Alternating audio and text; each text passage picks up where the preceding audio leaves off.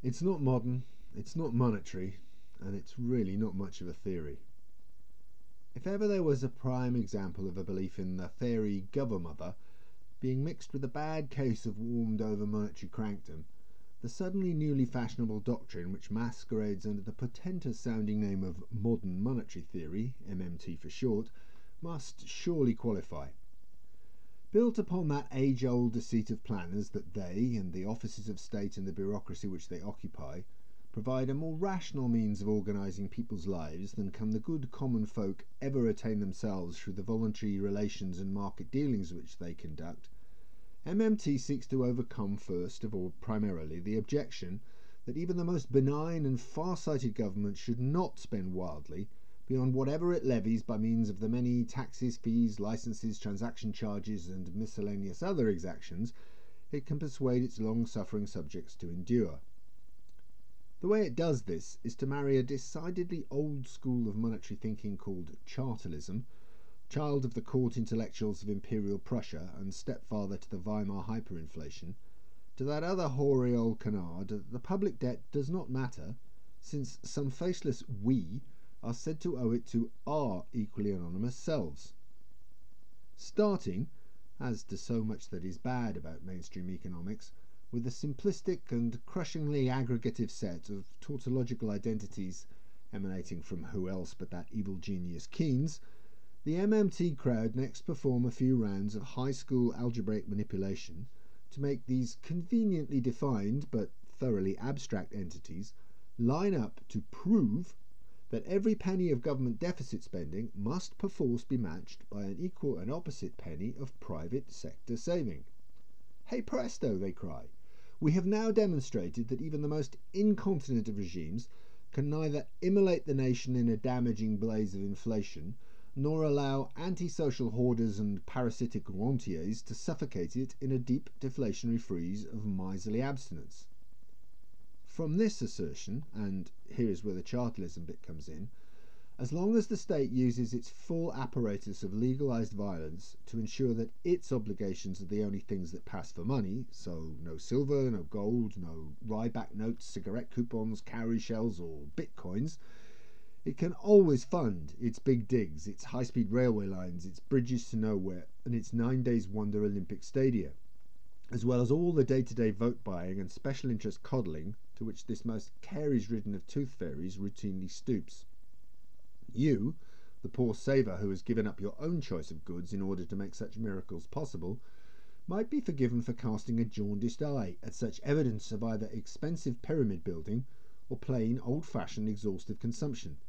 and inquire politely just what of productive value is being created in order that your savings at least preserve and hopefully increase their value. Once you start down this route, you will soon realize that it is only in the narrowest of contexts that the MMT brigade can be said to have a point, namely, that if the government does confiscate our wealth, we will necessarily consume less than we might have wished to, and so, in some perverted sense of a very overworked word, we might just be said to have saved that much.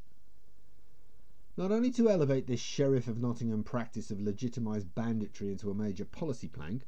but to dress the perps up in Lincoln green so they can pretend to be Robin Hood's merry men, does take quite some neck, as I'm sure you will agree.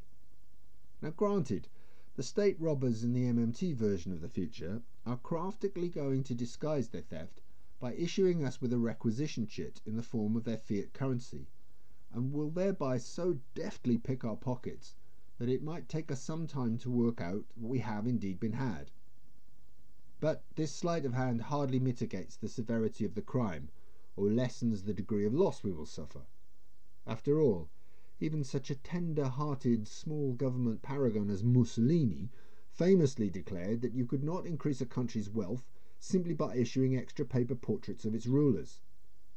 The crucial distinction the MMTers seem congenitally unable to make in the course of their half finished reasoning is that while their precious accounting identity that deficits equals savings may under certain very restricted circumstances be said to hold true, the dynamics, the process,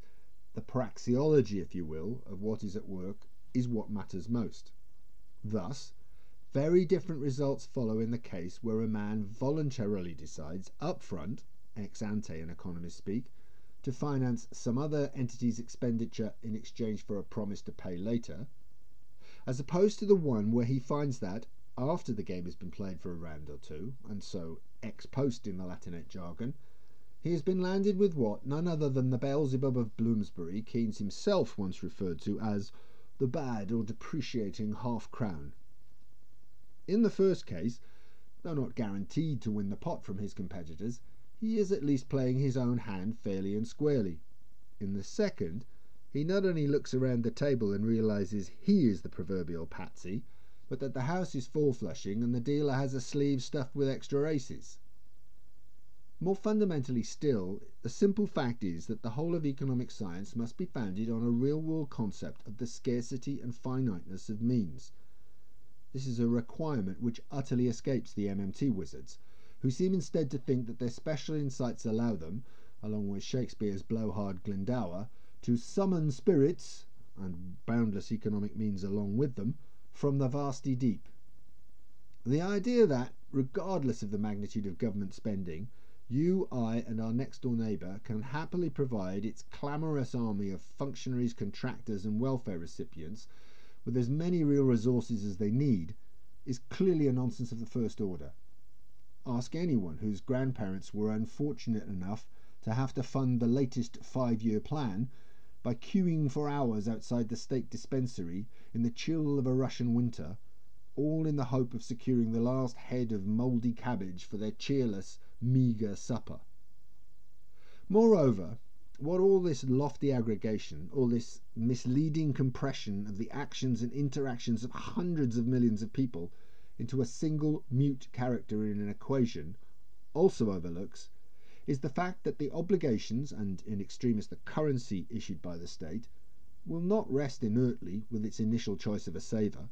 but will inevitably pass through many hands, altering relative prices, dictating business success or failure, and redistributing wealth in the most insidious and arbitrary of fashions as it does. The largely unpredictable topographical changes which are brought about by this scouring of the economic landscape with the floodwaters of state spending and monetized credit creation are known to those of us with a slightly wider exposure to economic history as Cantillon effects. Yes, that Cantillon. After the first great analyst of the disorder which resulted from John Law's frankly proto chartalist, MMT precursor, Mississippi scheme of 300 years ago such unforeseen consequences, all too many of them unrelievedly malign, also seem to elude our bold MMTers when they start their hands waving and their lips moving in the promotion of their airy imaginings. Beyond even the question of whether MMT does dictate that the books will balance, come what may, when Leviathan doles out more than it gathers in, there also lies the issue of whether the concentration of a greater part of our resources into the hands of the beast is in any way an advisable aim. Government, after all, is not some Olympian deification of dispassionate justice, not even the justice of the oxymoronic social kind, but it is a creature which suffers from all the faults we associate with an absence of real ownership, i.e., from its lack of skin in the game, as the current vogue has it. It is also generally exempt from formal accounting and budgetary strictures, or from much in the way of temporal limitation never being subject to the relentless if decidedly necessary test of validity constituted for the private sector by the annual profit and loss account. Further, it is an institution within which men and women like you and me are free to pursue their own, often highly venal agendas, and to do so, unlike those of us in private society who are often so harshly criticized for committing the very same sins, by proxy and therefore in a manner highly insulated from the costs of practicing their prejudices or giving rein to their wilder utopian enthusiasms. In essence, the MMTer dreams of being the Roman procurator of a newly conquered province. He first wishes to use the armed might at the command of his colleague the imperial legate to exact tribute savings from their new subjects. Next, he will make these payments over to the occupying troops, and have them spend the proceeds in the townships or vici newly sprouted beside the legionary camps for that express purpose. That done, he will then congratulate himself that he has conferred the benefits of a higher civilization upon his unwilling hosts the despised and previously ungoverned Brittunculi.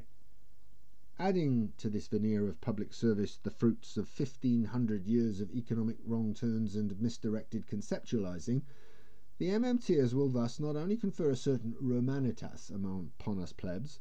they will ensure a maximum of Keynesian aggregate demand, and so forever abolish want and poverty in all their many forms into the bargain. Some hope. By now it should be plain that not only is there little modern about modern monetary theory, but that its workings are more fiscal than monetary, and that as theories go, this one is not only far fetched, but fairly well worn to boot. As Nobel winner Gunnar Myrdal once caustically remarked of Keynes' vaunted talent for innovation, MMT displays much of the typically unnecessary originality of the English speaking economist. As Henry Hazlitt even more bitingly put it of the same man's overlauded general theory, it contains much that is original and true. Sadly, that which is true is not original, and that which is original is not true. Now, if you'll excuse me, I'm off to persuade my bank manager that my overdraft is, in MMT terms, not a matter for his censure, but rather a gift to him on my part, the better to help him save for his future. I hope you found this of interest, and if so, please visit the website www.cantillon-consulting.ch for more information. Check out examples of my work on speakerdeck slash cantillonsc, or follow me on Twitter via at CH. Thank you for your indulgence.